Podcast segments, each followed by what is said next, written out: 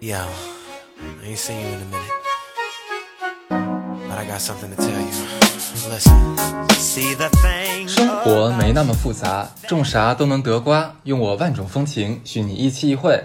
大家好，我是哈四。那这一期的话，我们要聊一个以往从来没有聊过的主题，是外星文明在哪里？会有一点点科幻的调调，还有一点小小的烧脑。那今天跟我搭班的是一个全新的嘉宾，是集智慧与傲娇于一身的艾伦，欢迎艾 伦。啊，大家好，我是艾伦。哎，那我跟艾伦其实都很喜欢科学呀、呃科幻呀，还有这个神秘学的东西。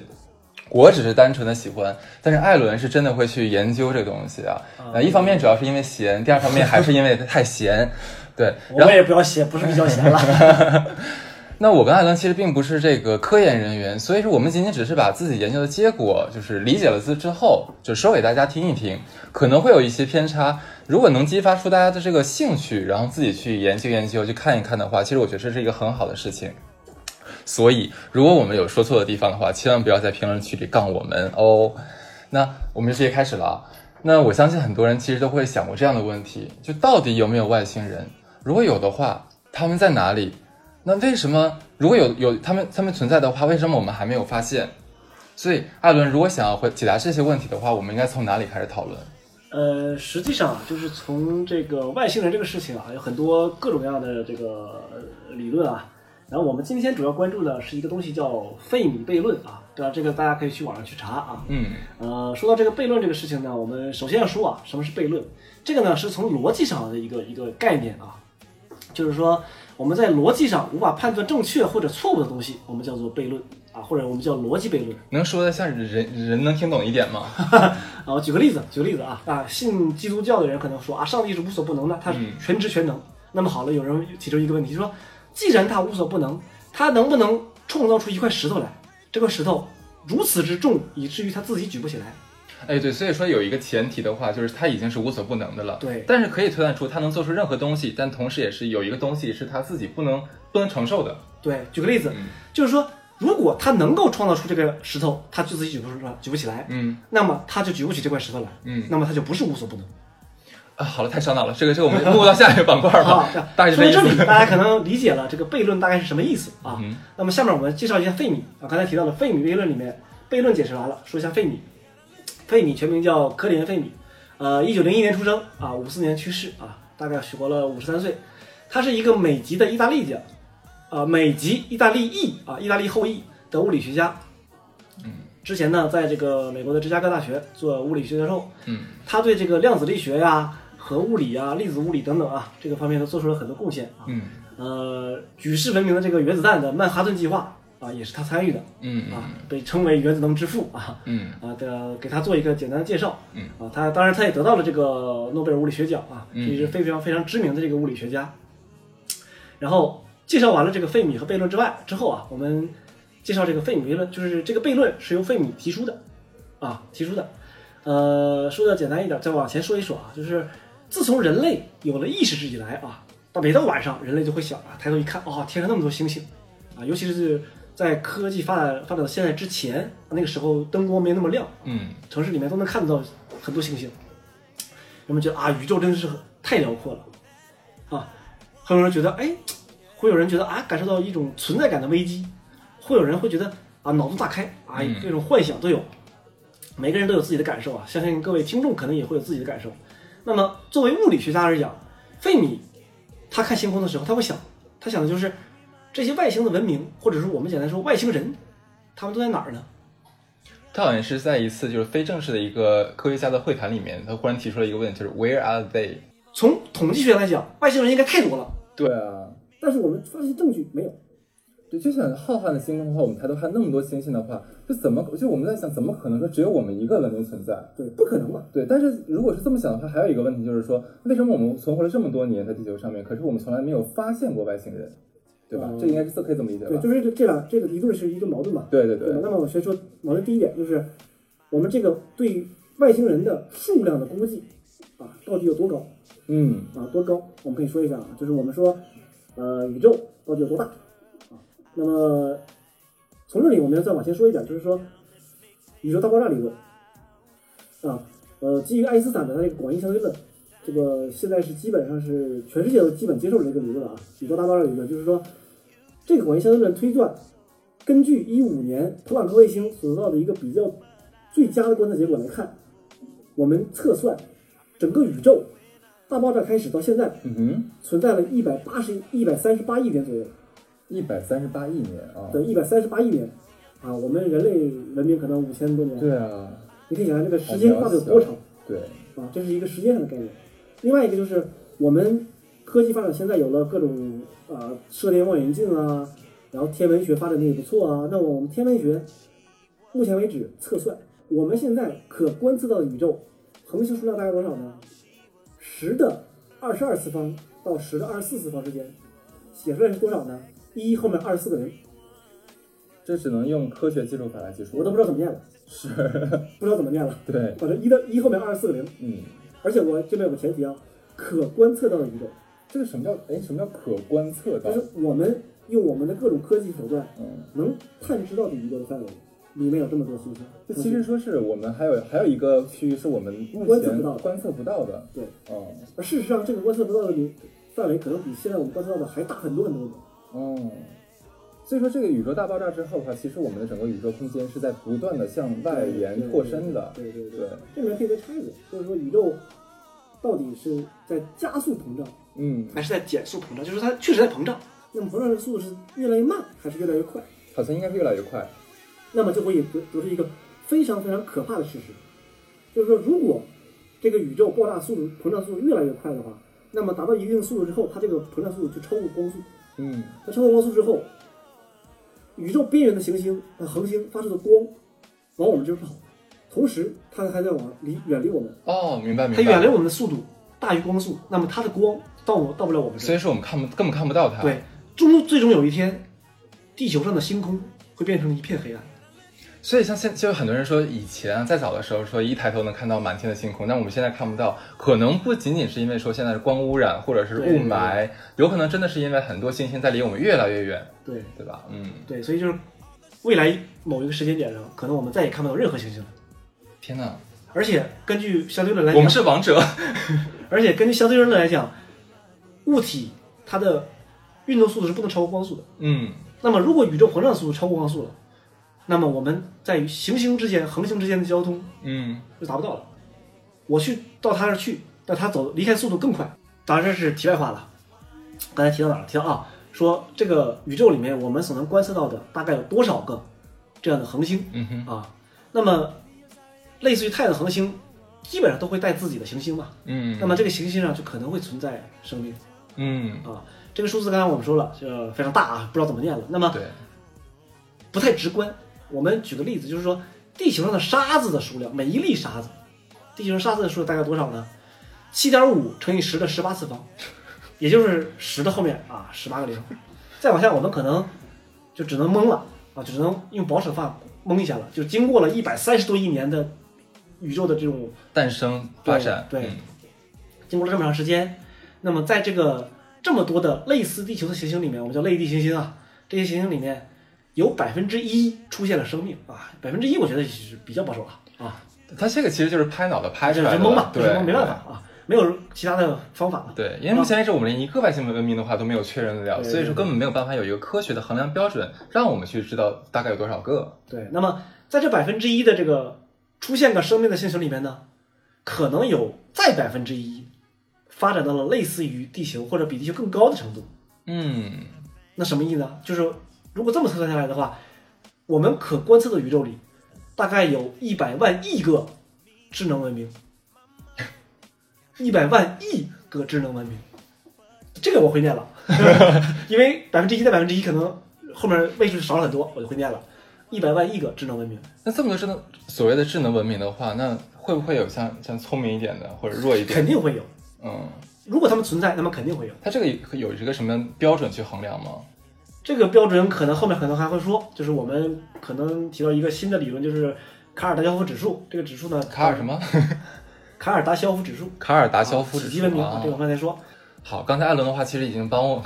用鸿篇大论给我们讲了一下这个宇宙有多大，有多少个星星。那这么多星星的话，可能存在生命的可能性有多么的高。但是又另一方面的话是有，既然有这么高的可能性，为什么我们又没有发现过这些生命？这就是我们今天讲的这个呃这个费米悖论的一个一个缘由啊。啊对，那刚像刚刚才你刚才讲的这个卡尔什么肖夫 指数是个什么东西？这个指数什么意思呢？就是说，它基本上能把文明定义成三个类型。 嗯哼，三个类什么意思？第一类文明，第一类文明有能力使用所在行星的全部能源。就可以理解为是像我们地球，我们地球是个行星，对，我们人类地球人可以使用百分之一百我们这个地球的所有的能源和资源。对对，石油我们都可以使用，对，潮汐的那种潮汐能我对们都可以用，嗯所有风能我们都能用，各种是包括地热能我们都能用。嗯哼，如果这种都使用起来的话，我们实际上是发展会比现在好很多。对，按照卡尔萨根的算法呢，人类现在可能顶多算是使用了百分之七十，嗯，所以是零点七型对文我们明，叫零点七型嗯啊，这是一类文明是什么样，所以我们现在连个整数都不如啊！ 啊差得远了。天哪，好，我们再谈这个二型文明。二型文明呢，就是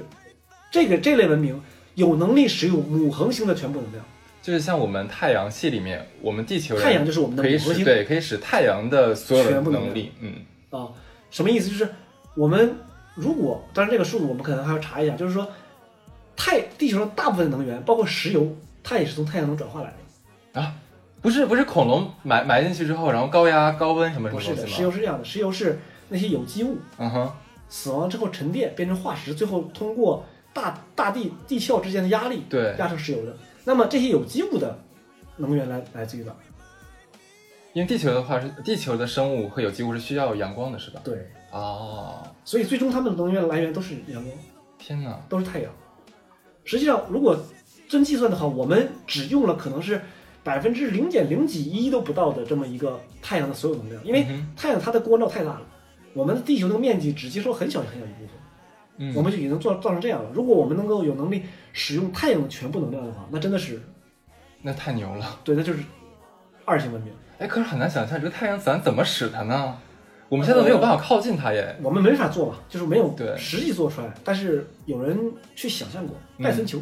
举个例子，我们戴森是吸尘器的那个戴森是吧？戴森球一个字，但不是一个意思。 ，OK， 然后就是，呃，实际上我们地球上也好，或者现在我们那个一些呃其他设备也好，会有使用太阳能的那个嗯，对，那个板，硅，对对做的对硅硅片做片的啊，对吧？用把太阳能转化成这个电能也好，或者什么其他能也好，这是我们用太阳能一种方式。那我们可以想象，我们用非常非常大、大到无法想象的这种太阳能光板连在一起，做成个球，把太阳包在里面。就像个罩子一样把太阳罩住，是这意思吗？然后这种情况下呢，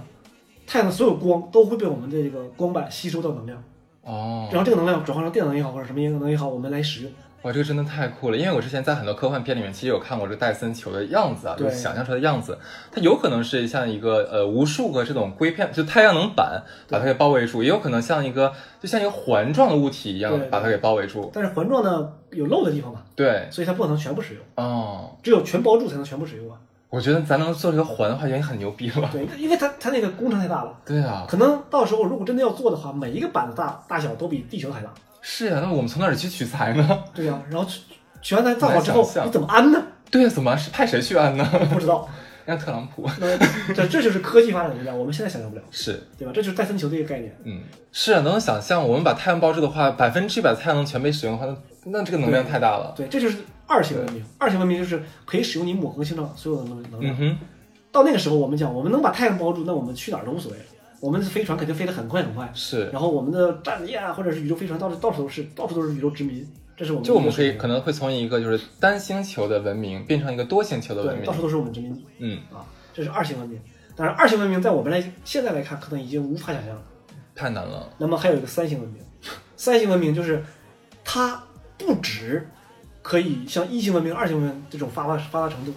它把前两型全都甩在了后面，它能够动用相当于整个银河系所有星系那么多能源。就是就变成所在星系都资源是被我调动的。对，那么这些星系里面最大资源肯定是所有的恒星嘛。对，那么刚才我们提到了银河系有多少恒星？一千多个吧，一千亿到四千亿。亿是吗？ 对，靠，一千亿到四千亿个恒星，这每个核心上都抱一个大三球，你知道我的我第一个反应是什么吗？就是我们肯定不会拿地球去作为这个原材料去做一个带三球的那个那个成分嘛，对吧？那我们肯定要开发其他行星，那对其他行星来说是个灾难呢。嗯，你不觉得吗？其他行星上，呃行星它也没没有，它又不是没有生命啊，万一有人呢？ 它理解不了灾难这个概念， 这样太太瞧不起人了我们可能会把木星拆了，哦！拍扁做成个片儿，然后包起来， 木星招谁惹谁了呢？ 这样大嘛，好好好，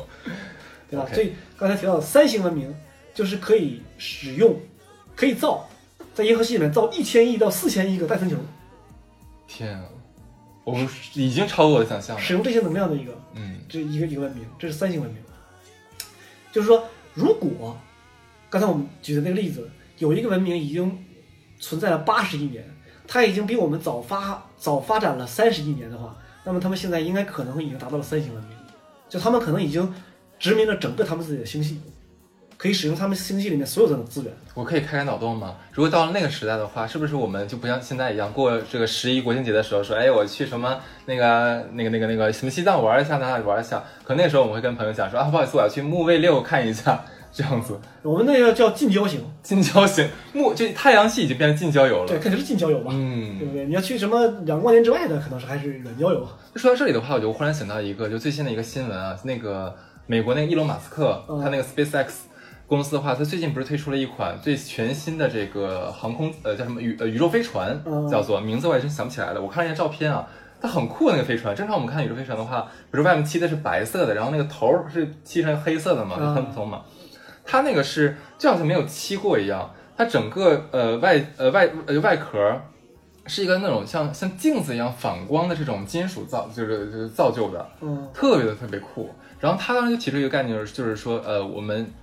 人类的文明的话，一定从要从这个单一星球文明发展成多星球文明。那么能达到这个呃走出这样的第一步的话，就是要有一个可回收的这样一个飞行器。他们这个飞行器就已经可以做到了。所以我觉得这个可能在我们有生之年的话，我们可能飞不出这个银河系，但是我们至少觉得说，人类像做这个太空旅行是能达到的。太空旅行的概念可能也比较多一点。你是上过太空就算太空旅行吗？呃，可能去一个行星上面待一会儿，打卡拍个照，发个朋友圈之类的。没有 WiFi 啊没， 我回来发行不行啊，可以可以，那你就不能定位了， ？OK，你就不能装逼了，是不能说。不能说不能说不能说 OK。 OK，刚才我们提到了这个卡尔达肖夫这个三型文明的这个定义啊。好，那么我们回到我们之前推算啊，就是说，如果银河系里面，我们只说银河系里面啊，现在如果百分之一的智能文明嗯，达到了具有星际殖民能力的三型文明的话，那么光银河系就应该已经有至少一千个三型文明的话，那么至少这么多的话，为什么我们到现在一个也没看到，一个也没听到，一个也都没接触过？就很难想象这个事情。所以说，呃，我目前整个这个呃人类科学界的话，就会由这个费米悖论提出这些假设，引出很多很多的猜测、猜想。那我们接下来的话，就是可能把十几种猜想一一拿出来聊一聊。OK，那好，我们说第一种可能性是什么？就是有一个平庸理论，就是整个像地球的话。我们跟其他星星没有任何的区别，我们就是很平庸的， 就是个庸球。 马英 九， 对，整个宇宙里面的话，只有地球一个文明。那这个，首先是我我从我自己角度来讲的话，我我刚才也说了，我觉得这个想法真的太傲慢了。就怎么可能说整个那么浩瀚的宇宙里面只有咱们一个？这个真的我觉得真太把的自己当回事儿 了。 这想太多了，有一点儿真的 对对。对所以我觉得这个就 pass 掉了，我们就根本不讨论它。那第二个可能性是什么呢？就是地球文明是全宇宙 最高等级的，其他文明都太低级了。那只有我们发现他们的可能，没有他们发现我们的可能。就好像刚才艾伦讲的那个一二三型的文明啊，那我们不过连连一型文明最低等那一等的话都没有达到，我们是零点七型文明，然后我们就已经达到了全全宇宙最高的这样一个智慧的文明吗？这个我觉得也也是，嗯想想啥呢？呃，这么说吧，就是说，当然从表面来看呢，这好像是，就举个例子，五百年前啊，嗯所有人类都认为人是地球的中，人的地球是宇宙中心一样，地心说，对吧？太阳什么都是绕着我们转的，整个星星都是绕着我们转的，这样一样非常狂妄嘛。但对啊实际上，科学家有个理论，就是这个理论叫观测选择效应。什么意思？ 啊，就举个例子，比如说，不管哪个文明，在考虑到自己是不是很特殊的这个问题的时候，嗯那么这个文明本身它就是有一个也进化的一个幸存者，嗯，你必须幸存下来，你才能思考这个问题，呃，对，当然了，对吧？所以不管你们是这个文明是真的稀有，还是假的稀有，是真的是唯就是最高等级，嗯还不是，那么只要他们在思考这个问题，他们的思路和结论都一定是一样的。这是是什么呢？ 举个例子，就是说，假设刚才你提到这个这两个可能性，嗯，我们真的就是宇宙里最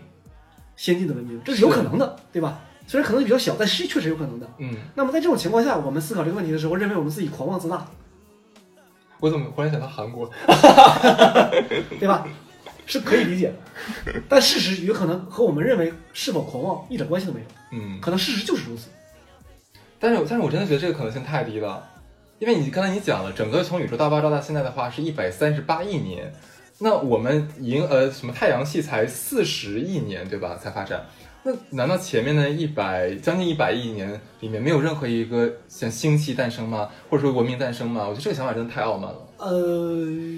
从概率上来讲是完全有可能的，但只是可能性非常低。嗯，但你不能说它完全不会发生。呃当然了，可就是我们猜测，就大胆假设，小心求证。对，那我们换一个思路来讲，嗯这个宇宙中确实存在一个它发展程度最高的文明，嗯，在他思考这个问题的时候，他也会问自己是不是自己太狂妄，呃呃，对哦，他和你想的是不是一样的？是是是是是。所以他是这里说了，叫观测选择效应，就我我可以理解说，有可能我们真的是这个天选之子，是吗？是有可能的。 这个我不行，我受不了，这个太吹牛逼了，我要我要我要往下说了。 OK，两个，这是前面两个可能性。对，那第三个可能性的话是就叫做蚂蚁理论，是什么呢？就是说我们过于低等，跟我们刚才刚才说第二个是完全相反的。我们过于低等，那其他文明可能根本看不上我们，就懒得跟我们讲话都，就是。就怎么解释？就是说，像我们可能不会跟一个蚂蚁聊天儿，我们去跟蚂蚁就是交朋友啊，跟他讲一下这勾股定理是个怎么回事儿。那这是不可能的事情，就是可以，但是没有必要。你觉得有？你觉得这样这样有没有可能性？这个可能性，我觉得啊，相比之前两个可能性反而更低。啊，真的吗？我还觉得更高嘞。为什么呢？就是说，我们提到了，如果这个宇宙里存在大量的其他的文明的话，啊，刚才刚才他提到的，就是说，确实人家可能觉得发展的很好，懒得理我们，他认为我们太低等。是，但是如果很数量很多的人，这个外星文明同时发展的话，总会有一批一部分，它的发展水平和我们差不多相近，是的，或者稍微高一些，是，不是高很多，稍微领先，就是零点八， 零点八型文 对吧 明。？那么他们根本不会看不起我们，他们一定会试图跟我们联 系的，万一他们像韩国那样怎么办？一两个有可能，嗯十几几百个也有可能，几万个其中都是这样的吗？不可能。哎，也是哦。所以啊说这个就只能说是个猜测了。对吧？所以我觉得从可能性来讲，它反而比第一、第二个可能性可能性更低。我人家不理我们，这个可能性更低。 OK，好，那我继续讲第四个好了，我因为我无无力反驳他。 第四个理论呢，叫做大过滤器，哎，这是你写的吧？ 你还讲，对对对这太复杂了。就是这个呢，呃，这个可能性呢，就是比前面前前面三个，我们可能要花更多的时间和篇幅去解释了。但这个目前听起来的话，是好像是最科学一点的。对，反正我认为它是最科学的。呃，我也是，对，为什么呢？就是说它这个理论相当复杂，但是呢，它其中用了尽量少的假设，你一定要用比较通俗易懂的语言讲给我们听我。尽量， 我尽量，因为这个东西说实话，如果能的话，我肯定会能，但是有的地方没办法。试试看， 就是大过滤器理论认为什么呢？过滤器嘛，大家都知道，知道像筛子一样，就是是，东西撒在上面，然后都被过滤掉了，嗯只剩很少的一部分留下来，那么叫过滤器。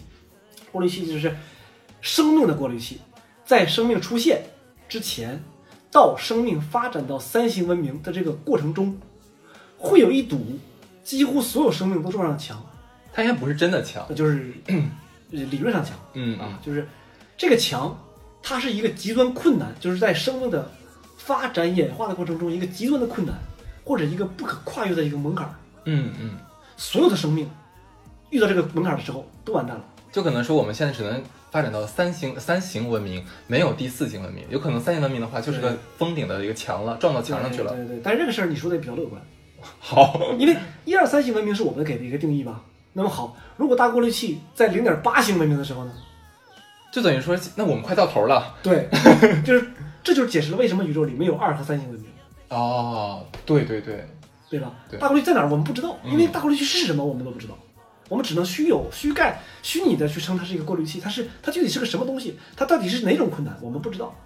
因为这个宇宙太大了，可能可能有很多就是我们碰不到的那种风险和困难，是我们根本无法预测的。对对对对。那么根据这个大过滤器理论呢，我们可能出现三个不同结论，啊，三个不同可能啊，嗯就是一个呢，我们确实是稀有物种，嗯代表什么？代表我们已经过，我们已经在自己不知道的情况下越过了这个大过滤器，哦，其他生命没有越过，那我们真的太幸运了，是，这是一个可能。就稀里糊涂过去了是吗？对，第二种可能是我们是在这个宇宙里所有生物发展的过进程中，我们是第一批，我们是第一梯队，嗯，这也有可能。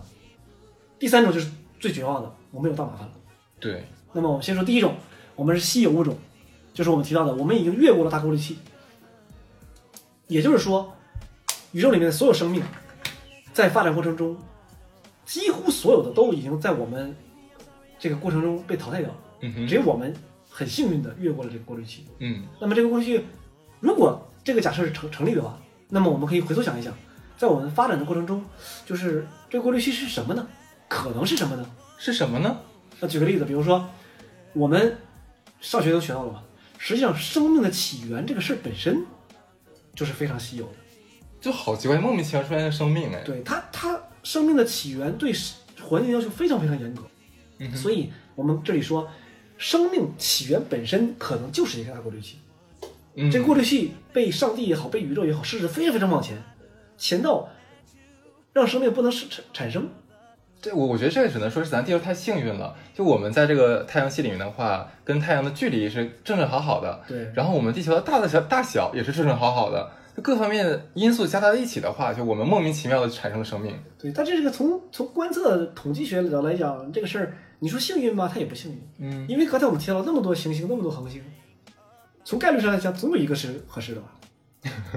那我们就就是是那就个是我，们啊，那我们就是那个， 就是我们，对吧？对有可能吧？对，所以这是可能是一个大过滤器的真相，嗯哼，就是在生命起源本身是大过滤器嗯啊。另外一种可能呢，就是大过滤器是从简单的原核细胞到复杂的深核细胞这个跳跃。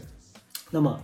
这个大过滤器是在哪儿啊？刚才我提到了两种可能，一种是在生命起源本身，一种是从原核到真核。嗯啊，然后实际上呢，就是另外一种可能啊，就是我们认为就是这个演化本身啊，就是本身这个事儿就是一个大过滤器，就我们从细胞进化变成人，呃，进化这个事儿嗯哼，本身就是个大过滤器啊。我们现在在科学上来看，我们学这个达尔文进化论啊等等，我们认为，哎，从猩猩啊啊到人类这个进化看上去不是那么神奇，但实际上有科学家认为，物种的演化和进化不一定是向上的，它可能是随机向各个方向的，嗯哼，退化都有可能。嗯那么在这这种多的可能性下，我们幸运的是向上的，嗯哼，那么其他的物种可能就被大过滤器全都过滤到向下发展。嗯就是越活越回去了。从最简单到最复杂啊，简单到复杂这一这一个跳跃，可能就是大过滤器存在。嗯哼，那么我们说这个是，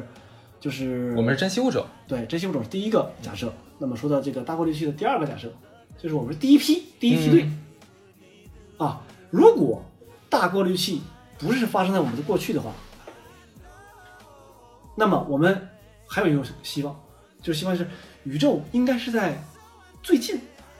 才开始变得适合智能生命发展。这是怎么说呢？什么意思？就是说，虽然宇宙已经存在了一百三十八亿年。对，它很有可能到最近的一亿年，它的环境才变得适合人类生存，或者适合生命生存。在这之前，宇宙一直在变化，它内部的各种条件也好，什么宇宙射线也也好啊，都不适合生命生存。所以，我们可不可以认为，在最近的一亿年之前，整个宇宙都是空荡荡的，什么都没有，因为它环境不适合。有有有，这有可能的，对吧？然后宇宙经过了一百三十八亿年之后，到了最近这这几几千年、几万年、几十万年，才变得环境变得友好起来，才会有生命出生。那么你就发现了，这个时候你就发现，哎，因为最近几年才可以产生生命，那么我们也是最近这段时间产生了。嗯那么也就是说，我们是茫茫宇宙里，大家起跑线都是一致的。嗯对就吧？都差不多，可能是从跟我们人类一样，五千年左右开始开始诞生对这样子，所以大家可能文明也都差不多。差不多。嗯，那我们就是第一梯队了，我们跟都是我们是赶上第一波发展起来的，那很好，啊。 对吧？这是好事儿，是的，对吧？这绝对是好事儿，对。如果真的前面有的话，那我们要要死一起死好了。 对，就是没有，嗯，对吧？因为之前的环境不允许对，啊，就是没有啊，这也是一个理论，就是我们刚才说我们是第一梯队，第一批、啊，当然这是我们假设里面美好的愿望，是，对吧？下面我们说第三个可能，再一个就是我们有大麻烦了，什么意思？大过滤器就在我们面前，就像你刚才讲，零点八型的时候就有个大过滤器，对，它可能就存在那个那个位置，是什么我们现在还不知道。这就很可怕了。对，当然对我们来讲，可能就是从概率上来讲，我们大概率是是熬不过去的，嗯，对吧？那么这个时候，如果大过滤器在在我面前的话，我们遇到了可能就完就完蛋了。就举个例子，比如说有一个东西叫伽马射线暴，嗯，啊，伽马射线暴就是说宇宙中的这个射线非常强大，它可以几乎灭绝所有的生命。就我可以想象的是，就是说在宇宙里面忽然有一颗巨大无比的，可能比一百万个太阳还要大的一个大原子弹忽然爆炸了。对那任何一个文明的话的防御其实都防御不了，那我们可能一下子所有的文明全部对摧毁掉。对对对，这可能是我们说的，在我们未来发生的这个叫大过滤器。嗯，好，对吧刚才我们把这个叫什么来？这个叫什么理论来着？大过滤器，大过滤。器理论，哇，巨复杂。但其实想一下，总结一下，其实也是蛮简单的。对那大过滤器的话，等于说是在一个文明发展到一定阶段的时候，可能会有一堵无形的墙，所有的文明撞到这个墙上的话，就都会就是消失掉，对吧？那我们目前有三种假设，一个的话就是说，呃，相对来说偏乐观的，就是我们地球文明的话，已经莫名其妙的在我们不知不觉中已经跨过去了，对那我们可以就正常的一个发展啊。那第二个的话是一个比较相对比较乐观一点，虽然我们还没有碰到这个过滤器，但是我们跟其他这个宇宙里面其他文明可能都是在同一起跑线上面，那可能大家都是一型文明，呃都相差不大。那来相对来说我们还是比较安全的，不不至于担心说他们有一个上海大炮可以来轰我们。对对，那第三个的话，可能就是一个比较相对来说比较悲观的一个论调了啊，就是说我们前方。在我们不远的将来，可能就会碰撞到这个大过滤器上面。那这样的话呢，大家一起嗝屁喽，对吧？对对好，那这就是我们好，刚这才里我还讲再的。提到，再 提好，你说。就是呃，牛津哲学家啊，这个 Nick Bostrom 他提到一个事儿，就是说没有消息就是最好的消息，因为这里面可能一直在涉及到这个概率论啊，或者是统计学。 嗯，即使我们在火星上发现了简单的生命，也将是一个灾难性的信号。我不知道你可不可以可不可以理解这句话？我可以理解。为什么呢？因为如果我们在同一个星系里相邻的星球上都发现了简单的生命，嗯，那么证明什么呢？证明这个宇宙里生命存在并不稀奇。嗯，如果大过滤器真的存在的话，那么这个过滤器肯定在我们前面，嗯哼，那很好过去了。 在我们前面。过啊，前面啊，就是我在们我马们上眼要前碰到了，是吧？哦，没关系，一起来吗？要死一起死， 有拉有个垫背的。啊，对，这个是这个从概率上来讲啊。然后我们说一下下面这个可能性。就第五个可能性叫做黑暗森林法则。我相信看过《三体》的这个本书的人的话，大家肯定对这个理论太熟悉了。或者这么说吧，可能很多人他理解费米悖论或者了解费米悖论，都是从这里反过来去查的，就先看了《三体》，看到了这个东西，呃看到了黑暗森林以后，感兴趣，然后再反过来去查。哎，就像你们今天听了我们的节目之后，感兴趣再自己去研究是一样的。哎，对对 对，重两个重要的概念，啊一个叫猜疑链。这样我们要说一下绕口令啊，这个其实我来说吧，因为 艾伦容易把它解释复杂啊。就是什么叫猜疑链呢？就就我们先把这个黑暗森林法则大概简单说一下。啊我不知道我说的对不对啊，说错你给我指正我就好了。就是我们可以就是说想象得了，在一个黑暗森林里面，那这里面有很多的猎人，那我们只要发现了对方的话，我们就会迫不及待的一枪把对方干掉。因为我们不知道对方对我是友善的还是恶意的，那这个就是刚才我们要讲的这个猜疑论，就是说，你大家可以想象，我们走到一个电梯里面，它有两面相对呃而立的镜子，那么这两个镜子互相照对方的话，就会产生一个无限延展的一个结果，就变成什么呢？就是说，假如像我跟艾伦，我们两个人在这个黑暗森林里面，我在想说，哎，艾伦是好的还是是坏的吧？然后艾伦会想说，哎，那哈四会觉得我是好的还是坏的呀？然后再到我的话就是，哎，我我觉得我是好的，但是我觉得艾伦是坏的，但是艾伦会觉得我是，我会怎么想他呢？这是一个无限的一个循环，对这就是猜疑论的一个结果，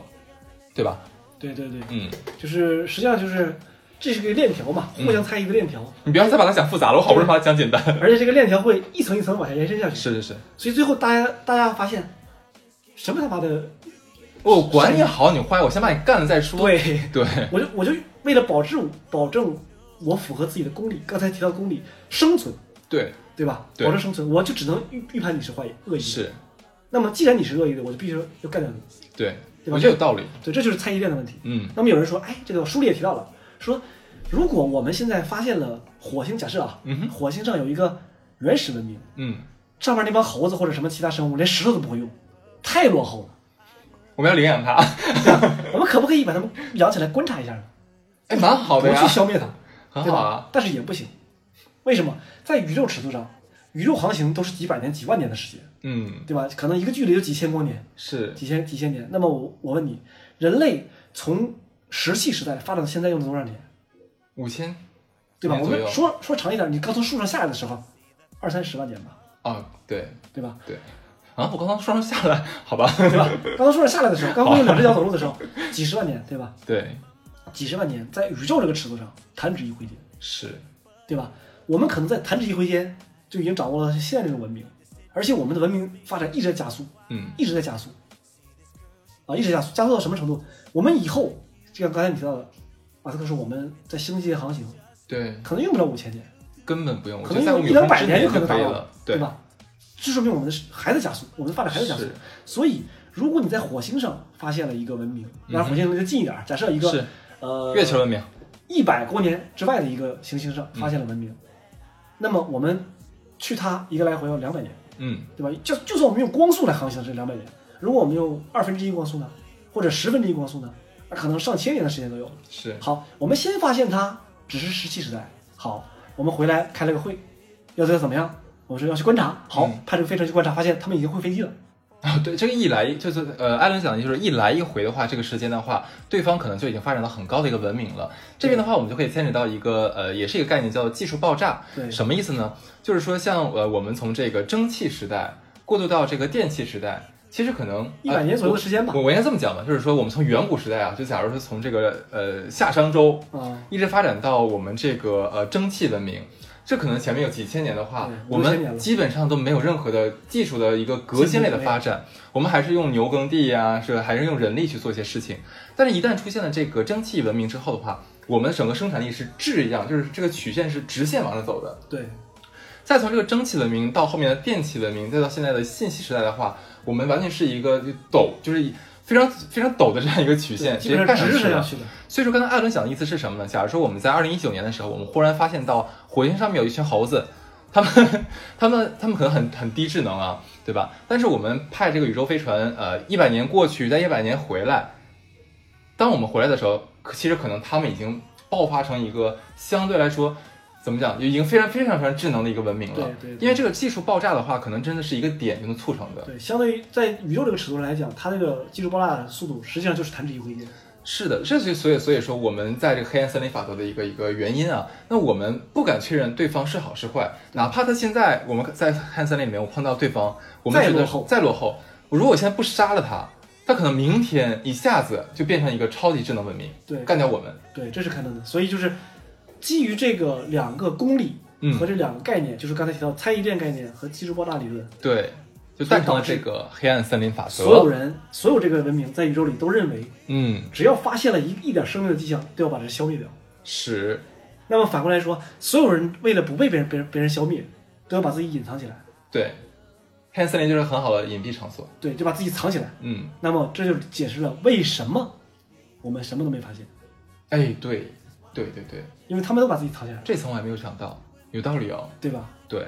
好，那么刚才我们说的是第五个可能性，那我们讲第六个可能性是什么呢？就是也是其实也是从《三体》里面看到的啊，就是说我们跟其他的文明的话是在不同的维度。那么世界上有个法则，就是说只能观测到比自己维度更低的这样的一个文明，那有可能是我们是最低的，所以我们看不到别人。你怎么想？这个我实际上是觉得是可以理解的，嗯就是呃，我们知道暗物质啊，我们可能在新闻里也好，或者在各种什么科普的文章里看到有有个东西叫暗物质，嗯，为什么叫暗物质？看不见，对，但它有，对，它存在，它有质量，它会对其他东西产生影响，重力的影响啊，或者引力的影响，但是它看不见。嗯那么和你刚才说的那个高级文明，你可以这样想一下：假设有一个可能是四维的文明或者嗯五维的文明，它生存在五维存在的星球上，嗯，这个星球有质量，对，它会产生引力，但因为它在五维，你看不见，很好理解这个东西，其对实吧？所以你所谓的暗物质，说不定就是更高维文明的存在的证证据，但是我们目前就是以我们三维立体的生活的你话是，没法去探，我们去看探不它到这个维度的对你没法去测量它或者观测它。但是他们他们能看到我们，对就好像是我们是三维，那么我们能看得到二维，能看到一维对，点和线我们是可以看得到的。对就这里面这可么能理解。呃，就是维度不同这个这个理论啊，然后我们是维度最低的这个事儿呢，说实话啊，就像我刚才提到那个，就是啊，这里我提到个，我们如果有电影爱好者看过那个《星际穿越》的话，这个、嗯这个电影我是非常喜欢的啊。这个《星际穿越》这个事儿就是提到了人类发展到一定程度之后，再反过来回去来救自己弱小的时候，嗯来救弱小的人类。那个时候的人类已经发展到了高级别维度的生物，它到什么程度？三维叫三维空间，嗯，长、宽、高，对，对吧？x、y、z 轴是四维就加了一个时间。对于四维空间的生物来讲，它是可以在时间上来回走。哇，这好奇怪啊，好奇妙啊对。它来讲，过去就是一个洼地，未来就是一个山峰。嗯，他们可能吃完饭下班之后会想，哎，明天我们去未来爬个山吧。太酷了啊他。就去未来了。嗯然后他他去未来看到什么呢？看到的是五十年之后的你。嗯，他说：“哎呀，五十年之后你这个没意思，回家。”他回到家里一看，哦，你还是现在的你。嗯，对嗯，他来讲，时间这也是一个一个空间概念，这个好它可以奇妙。在过去、未来可以无随便游走，嗯，这只是四维，再往上可能就更高了，更更难以想是我们象。难以想象的东西对了，对就对已经是。这就是电星际穿越这样子。但是这个理论呢，我觉得和前面那个，呃，我们是发展最差的人也不愿意理我们这个概念、嗯是相近的，有点相似，嗯对吧？那么大一个数可能存在文明的数量里面，不可能所有都是高级文明吧，高对维度文明吧，对，总有一部分，哪怕是一小部分和我们是一个一个维度的吧。嗯，那为什么他们我们也探讨不 到？为什么呢？我们不 care，对吧？我们摸到下一个去好了。 那第七个可能性是什么呢？就是说，我们与外星文明互相知道彼此的存在，但是由于这个宇宙呢有一个叫《宇宙条约》的东西，是规定所有的行星和文明之间是不能互相干涉的。这个听起来跟那个黑暗黑暗森林法则会有点相似，但是不同的是，我这个不是因为这个黑暗森林法则，而是由于这个宇宙条约的存在。这个你真的不是拿来搞笑的吗？不是拿来搞笑的呀，我觉得这是完全两个对立的东西。就是就是这个这个理可能性啊，就怎么说呢？呃，可能会有人提出这个可能性啊，嗯但是我觉得这个可能性真的就是扯，啊，真的就是扯， 嗯为什么？就是很简单，你自己的小秘密啊哈，告诉你一个你最亲密的家人或者朋友，是你都不敢保证他能保守。对，外星生命已经接触了人类，人类已经有了证据，这个证据不管是在哪国政府里也好，或者在谁手里也好，他不可能是一个人接触到的。其实我会想到一个什么问题呢？就是说，呃，假如说我这里只是个假设来解释这个问题啊，就是说可能已经有三型文明、二型文明、一型一型文明了，那我们是最低等的这种，我们可以把它还原到地球上面来。那我们人类。几个国家像这个联合国一样，我们有一个公约，就是我们不能呃有有就是不能这个这个呃像杀杀熊猫，不能杀犀牛哦，对吧？我们把它保护起来，对吧？有这样的一个规定，或者说是呃每年只能杀多少个鲸鱼，它有一定量，你不能毁摧毁它。啊、你说外星人之间他们存在公约，对，包括可能我们对也我是，对我们的保护对对，啊。但是再往下讲的话，就是就是下一条了， 我们就不不延伸讲啊。那么再往下一讲的话，就是是这个叫做呃动物园假说。就其实刚才艾伦有提到过，呃，这个我们可能是被外星文明所创造出来的一个试验场，就很像就是呃，应该是前几前很多年吧，这个《异形前传》那个电影叫《普罗米修斯》，对，那那那个电影，因为我太长时间没有看了，我我也想不起来了，讲错了你们不要喷我啊。就好像是就是有一个叫做叫做普罗米修修斯的星球的人，他们就是说在可能宇宙里面各个星球上面去培养这个生命体，那地球只是他们一个培养皿而已。那么后来他们发现，哎，地球人怎么越发展越越歪了呢？就刚才想把我们干掉，所以我们一直想说，我们是不是有神明啊，或者说神创造了我们？可能这个神其实就是个外星的一个高等智命，呃，高等智慧生命。这个事儿呢，我觉得就是还是单纯从从这个概率来讲的话，实际上也是比较扯的。嗯好，就算我们真的是由某一个文明创造的，那我他创造了我们，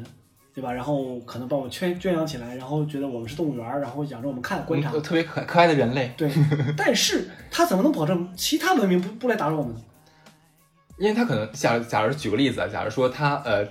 也叫普罗米修斯好了，三星文明的普罗米修斯，他是生活在这个银河系里面，那他已经到达到三星文明了嘛，他可以殖民整个星系。那么在整个星系里面的话，其实都是他的殖民的一个培养皿，所以说无所谓说其他的文明，呃，这个星系里面其他文明互相扯，那如果有其他星系的文明呢？他们也许更强大，嗯，或者更厉害，他们更先进，因为有宇宇宙公约呀，那就是可能性也要互相交叉一下。 哎呀， 哦，好好好，不扯，我们接着讲下一个，就是说第九个理论的话是这个差异论，是说我们跟其他文明的沟通方式不同。你来说这个吧， 你讲的简单一点，我再说一遍。 OK，举个简单的例子啊，这个这个简单例子这个事儿我已经举了无数个了啊，好，就是外星人假设啊，两个外星人之间 A 和 B，他们之间说话也是像我们一样交流，可能用嗯电磁波也好，嗯脑电波或者是声音也好啊，但是呢，他们说一句话要五百年，嗯他们寿命是几十万年，嗯他们说一句话要五百年，好，五百年的声波嗯传到地球上了，即使传到地球上来了，然后我们把它拉长之后五百年，我们拿一个仪器收收集下来，嗯，然后这个数据拿来一分析，没法分析。噪音对啊，就是噪音，就是一个字而已，还没发完。它就是个噪音，是对吧？所以对我们来讲，我觉得啊，什么都没有。对，这是一个可能，还有一个可能是什么？假如说像我们人类的通讯方式，可能还是在用这个呃无线电，嗯，但是可能其他的这个这个星系它的文明的话，可能用的是假如叫叫无线水，哦，嗯我们可能完全不搭嘎的两种东西，所以这个信号根本接不上，所以我们根本没有办法探知到对方，我们无法沟通。哦就好像说是那个你还用纸笔写字写信，但是我这边用的是电话号码来拨电话，那我怎么再怎么拨电话的话，你也不可能用这个这个纸来接听，是这个意思。好，那这讲的是一个沟通的一个差异啊。那么第十个，哎，第十个是我很喜欢的一个理论，叫做大沉默理论，指的是什么呢？就是说，呃，我们跟其他文明存在的形式不一样。那呃，举个简单的例子，假如说像呃，我们地球人，像艾伦刚才讲的说，我们是需要有有机物，我们需要阳光，需要水，需要温度，对吧？那我们可能在这个呃零下二十度到零上三十度之间，是我们人类比较适宜生存的一个一个温度，而且我们身体不能缺水，我们需要照阳光，不然会骨质疏松，对吧？ 等等好等累等等等等。那有没有可能是说，呃，在离我们最近的一个地方，假如说像月球，它其实有一个叫月球星人的东西。那月球星人呢，它用的不是这几种，他们可能呃，假如说低温两百度是他们的正常温度，那可能呃，这个叫做什么呢？紫外线是他们正常的一个一个一个生命需要的一个东西。那我们以我们生存的这个原理的话，是无法理解他们生存这个东西的。哦，对吧？那可能是我们就看不到。提到这里面的话，其实还有一点就是说要提，这也是一个呃科学家有个猜测啊，就是说可不可能是说，除了地球之外，其他的文明都生活在地下？因为你有没有想过一个问题，就是我们去其他的星球的话，看这个星球表面，你像很多地方是没有大气层的，那可能有这个太阳风暴，对吧？有这个飓风，包括你刚才讲那个《星际穿越》里面的话，它有一个几千米高的巨浪嗯吹过来对对，对所以说可能说生活在这个星球表面是非常危险的一件事情。但是我们可爱又傻傻的人类就生活在地球表面，但其他所有的文明的话，选取了一个更安全的地方，就是地下。哦，有个天然地壳保护的话，那他们在里面生存是很很安，相对来说是很安全的。那他们又不需要阳光，他们又不需要水，他们可能需要的是别的。就例如说我们需要氧气，对不对？那可能他们只需要吸收这个氦气，哦，对吧？有这个可能性。所以说，这个就是大沉默理论。我们存在的就是所需要的生存环境，我们存在的形式，可能我们他们是气态的，也有可能啊，对吧？所以说我们观测不了他们，这个是很有趣的一个理论吧有？可能，有可能哎呀，难得终于有一个我们艾伦认同的观点了啊，。有可能，这这有可能的。对，这就是是我们所所所说的大沉默理论。那么下一个的话叫做第十第十个了，哇，好快，我们都到第十个理论了，十一个，十一个数学不好，是不认字，叫做孤岛理论。这个孤岛理论是什么呢？就听起来其实会有一点有点小小的绝望，是怎么说呢？呃，也是举个例子，假如说像呃一只猫，呃有一群猫，那这群猫呃他们开了一个宇宙飞船，可能只飞到了这个上空的一两百米的时候，就忽然遇到了一个他们从来没有想象过的这个大风或者暴雨，或者刚才讲的惊天骇浪，直接把他们干翻了，所以他们根本飞不出去。是什么意思呢？就是说，呃，宇宙里面存在着、呃、存在的那种我们人类或者各个文明无法想象的困难。这个困难的话，刚才我们讲的这个什么大风啊、大雨、大浪，这只是我咱们见到过、咱们能想象的。那宇宙里面可能有一个叫做叫宇宙大炮的一个东西，那我们根本没有见到，我不知道它是什么东西。那我们现有的这个宇宙飞船和我们的技术水平是没有办法防卫和冲破这种灾难的。那这样就这种灾难的存在，在宇宙的各个地方，它其实就天然的把各个文明隔绝了起来，变成一个孤岛。嗯，对，它是有这样的一个理论理论存在的。这个理论我觉得也是有一定可能可能性的嗯啊，因为因为我认为是这样，就是说呃，我们刚才提到了星系，是银河系是星系之一嘛，是，那么宇宙里有无数个这样的星系，嗯哼对吧？那么实际上，所所为什么叫星系？因为大量的星星被汇集在一起才叫星系。当然，那么实际上，星系与星系之间，那才是真的宇宙，哎，对，当然空的什么都没有。是，那么而且星系之间距离非常非常远。嗯哼，你想我我们太阳系在银河系里面和我们的邻居还有几千光年、几万光年的距离，嗯，那星系之间那个距离，那真的就是不可想象，不可想象对，那那这中间会发生什么东西，我们不知道。，对，这个距离很有可能就是真的什么都没有。那么，哪怕你掌握了最先进的交通法手段，嗯哼，你经过这段空间的时候，真空的时候，可能也就完蛋了，对就过不去。对，那么有可能真的就是都被孤岛孤岛化了，每一个星系都是一个孤岛，是。现在其实有点小小希望，就我们飞不出去了，我们见不到别的人 了。我们只能在银河系里玩了。是， 好，那么到了第十二个，这个就很有趣了啊，这个就叫做宇宙可能根本不存在。那讲到这个不存在的时候啊，就有一个很有名的理论，叫做缸中大脑理论。是就是什么？简单理解就是说把一个大脑塞到一个缸子里面，这个水缸里面呢，就是是把你的大脑里面插上各各种各样的电极，对吧？就你是不存在的，就我们现在我们人类是不存在的。其实我们现在所有的这个这个行动啊，每天见到的人啊，做的事情、工作，其实都都是通过这个电极刺激大脑所幻想出来的。嗯，对，而且这个理论是不可以被推翻的哦。你怎么能证明你不是缸中的大脑？你是证明不了的。没办法，没有办法证明。OK，那么这是其中一个理论。那么还有一个相近的理论是什么呢？就是有一个科学呃，应该是科幻领科幻领域，不算科技领域了，一个假说，就是说一个文明当发展到一定阶段的时候，就会变成软体化。就什么意思？就是我们变成一个程序，就很像之前有个电影，就是那个黑寡妇叫什么来着？那个斯嘉丽·约翰逊，对不对？嗯对对对，她演过一个叫叫叫叫什么来着？俩字儿那个呼吸， 对对，Lucy 露西那那个电影，她最后就是她开始开始吃什么聪明药，聪明药之后就是她是等于说她以一个人的形态就高速的进化，进化到最后的话，它就变成一个无形的存在在这个各个网络里面的一个生命体了。所以这就是说，一个文明发展到空前高度的时候，就会软体化。那我们可能就是怎么讲？呃，我们每天虽然我们现在活着，你而且你不能证明你自己不是软体哦。现在嗯我们有可能就是一个软体，通过自己设立的一个程序、一个游戏啊，来做这个模拟人生，去看一看，就是说人类还是实体的时候，他们过的是什么样的日子。对，嗯这个就是很有趣的一个，就是宇宙根本不存在，我们全是幻想出来的。那么既然我们活在程序里，那么程序能不能把我吃的饭弄得好吃一点呢？呃，做梦，休想。啊，我觉得这个这个理论是有点悬了，就是因为之前我们几个理论还是在讨论宇宙里面的那些事实或者可能性之间的问题，这个就是连整个宇宙都已经否定掉了。对，而且关键是很有趣的是说，像刚才几个我们说的一个比较有有还有一定根据的推论的时候，我们还能去反驳它。嗯，可是这刚才讲这个缸中大脑和软体化理论的话，我们连反驳都不知道怎么反驳它，因为我们没有办法证明自己不是。我实际也会给这这个事儿，我也这个理论我可能也可以也可以考虑一下，因为呃，如果如果物理学定律，因为大家都知道嘛，天文学也好，呃，宇宙学也好，或者是这种什么呃研究的，都是依靠物理学定律的。嗯，所谓物理学定律，就是说在宇宙里是是普世的，就是宇宙里大到行星，小到什么原子都是符合这个定律的，这才叫宇宙这个物理定律嘛。嗯，那么什么时候物理定律看起来不像物理定律，反而像程序设计的了？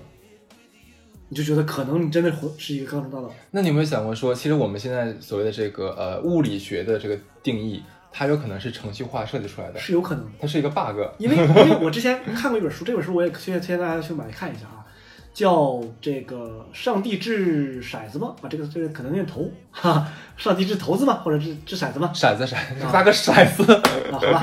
上帝掷骰子吗？对，冒号量子物理史话，嗯这本书实际写的非常好，它讲的是量子物理发展史，嗯其中会涉及到一些专业知识，但是绝对不难，嗯，绝对不难啊、所以就是说推荐大家去买一下，在这里面提到了量子物理的测不准原理。嗯，是用人话怎么表达呢？薛定谔的猫知道吗？知道啊，这个就是这个猫又是死。不要扯远了。好，这这个我的我说这个事情为了说个什么呢？说看完这本书之后，我发现量子物理中的一些定律，嗯这个也是物理定律嘛，嗯，但这定律有点不太像物理定律。 太悬了，对不对？对，因为我所理解的物理定律是不以人的意志为转移的，当然了，对吧？是如何就是如何，当然，不管你是什么态度，它就是这样的，这才是物理学定律、体力量定律。但是量子物理，它会告诉你，你观测它，它会怎么动；对你不观测，它就是另外一种方法。有一个双缝双缝试验，对你你晓得吧？ 你看它，它是 A 结果；你不看它是 B 结果。好像那些就是粒粒子知道你看不看它一样。好，我必须阻止艾伦， 要要开始了。到这里呢，我就觉得，哎，粒子这个物理定律是这样的，那是不是有可能真的就是程序设计出来的？对吧？这就真的不像物理定律了。其实我们就是泡在泡在缸子里面的一个大脑。 对，那么既然这个定律已经不不像物理定律了，那是不是其他的定律也是人家设置好的一个程序而已？其实不得不说，我们虽然听起来说这个缸中大脑理论有一点哎好，就听起来好好好扯淡哦，但是其实仔细想一下，它可能真的有一点道理，对吧？OK，那以上的话，其实我们就给跟跟大家总结了这个十二条通过这个费米悖论所推导出来的这个这个外星人存在的可能性，对吧？那呃，有一些可能听起来是很扯淡的，但有一些的话，的确好像有点道理。像我们刚才讲大沉默呀、黑暗森林呐，还有大过滤器这样的一个理论啊。那呃，接下来的话，其实我们想看一下，那除了我们这种草根 叫什么草根研究者之外，那民真民科民科、民科对民科之外，那科学界他们是什么样的想法呢？就之前其实我们一直都听到过，霍金他有说过一一句话，就是告诫人类千万不要对外星人做出回应。嗯，这句话我不知道你有没有听过？我知道的。对，那其实这一点的话，我我我觉得啊，那霍金可能刚才想跟我们刚才那个黑暗森林法则一样，我们不确定外星文明他们对我们是善意的还是恶意的。如果是真的存在在这个黑暗森林里面的话，那可能如果对方很强大的话，直接干掉我们；如果对方不强大的话，可能一天之间技术爆炸，他们比我们更牛逼了，然后还是还是来干掉我们。嗯，反正总之会就会被干掉就对了。对对对。如果这样的话，那我们还不如把自己隐藏在这个黑暗森林里面，好好躲起来，活着是最要紧的。对，但事实上呢，呃，现现实什么样的啊？我们之前在九几年的时候，应该发应该发射了一个卫星，嗯，这个卫星应该还在宇宙里在飞，上面带着人类的这些信息在飞向宇宙。好像有一个是达芬奇画那个人体那个图，对，有还有还有个金唱片，好像上面还还录了东方啊懂红，吗？好像是，我记得是有这样一 个。一不好意个思，现在我们比较喜欢唱的是那个你的对你的酒馆对我打了烊，对，好在这个东西还没飞太远，还没飞太远。嗯啊，它它可能也飞不了太远了。就是如果从宇宙的外界来观察地球的话，地球现在就像什么呢？像一个在黑暗森林中特别吵闹、特别亮的一个营地，篝火营地一样。就个切尔登，对，就是大家都在黑暗中隐藏自己。你好，我在这儿，来喝酒啊， 来吃饭啊，我在干嘛？真的是，我们每天用的手机通讯，我们用的是 WiFi 也好啊，电池信号也好，无线电信号也好，都会在都会向宇宙中发的。嗯，在有时候如果在这个频道上看的话，地球太吵了，太是，吵了。就我们生怕别人看不到我们，对，我们就感觉自己就是哎弄死我呀，就这种 感觉。对我开枪，对对，就是这种感觉。对，所以我觉得，如果真的是黑暗森林是真的的话，那我们也是太危险了。当然了，说不定在明天，二向箔就已经已经到了啊三 D 里面说的这个二环向面，箔，对，二向箔就已经到了太阳系了。嗯，我们连自己怎么完蛋都不知道，对，是真哎，的。其实我我开个脑洞，我觉得也蛮好的，就至少说死的时候不痛苦，是挺痛苦的。然后我们下辈子投投胎的时候投胎到一个高三星文明，我们出生就是三星文明你都已经谈到文明的事情了，还还相信投胎吗？啊， 这个嗯啊也行。对吧？好，对。哎，那除了这个，像我们霍金说过之外，有其他人也讲过这个东西吗？这个我不大清楚，但是我觉得应该很多、呃科学家都相信吧，或者是都赞同霍金。就是这个，我我觉得业界呃业界去了，这个科学界一定有两种声音嘛。就我们之前说，我们一定要友好的跟他们打招呼，我们要变成好朋友。嗯还有一种的话，像霍金这样的说，那我们千万不要去接触他们这样子。其实前两应该就是我如果没有记错的话，应该是今年，我们好像有一个国家的科学家、天文学家收到了似乎是外星人发出的信号，嗯，但是我忘记有没有回应了。这个科学团队有姓叶的吗？要 一啊，姓叶的一个女的， 呃，这个叫要叶文洁的是吧？有有可能还有罗辑老 师，对对 对，对对对，反正这个东西怎么讲，就是如果是有一天我们的听众们在路上忽然碰到了一个外星人的话，那嗯拍电影了，对一定要干掉他，对对不要留着他，不要饲养他，对，所以广东人呢吃掉送到广东去，煲汤。没错。 好，那其实我们今天讲了很多东西啊，包括说这个呃，我们宇宙有多大。那我们这个外星人，我们研究外星人存存不存在的话，其实可以从这个哪些悖论理论里延伸出来。那通过这些悖论的话，我们研究了这么多的可能性。其实还是我觉得这这一期的内容是很充实的。如果我们的听众听起来的话，其实要需要跟紧我们的脚步，然后要这个一积极的开动你们的小脑瓜去想这些问题，其实很有趣的。对对对，是很有意思的。对，那这期的话也特别感谢我们艾伦作为这个嘉宾啊，来帮我们讲了这么多东西。那昨天半夜的时候，他女朋友还偷偷拍了一张他奋笔疾书来准备稿子的这个照片啊。那我们也特别感谢这个这个艾伦同学，在这么闲的时候， 这么闲的时候，百闲之中这么闲的时候， 还来帮我们来做节目啊。那呃，这个以后的话，如果还有很好玩的话题的话，我们依旧会请到艾伦来跟我们一起来聊一聊。那这一期的话就是这个样子。如果大家感兴趣的话，喜欢的话可以给我们点赞、评论，也可以聊一聊你们对这些的想法是什么，好吗？那这期到这里啦，拜拜。拜拜。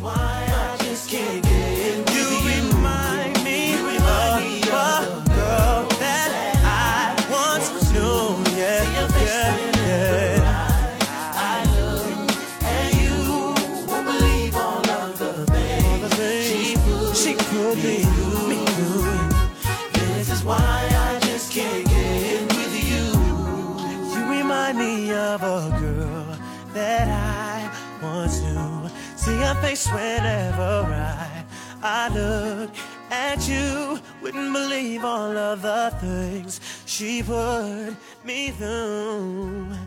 This is why I just can't get with you.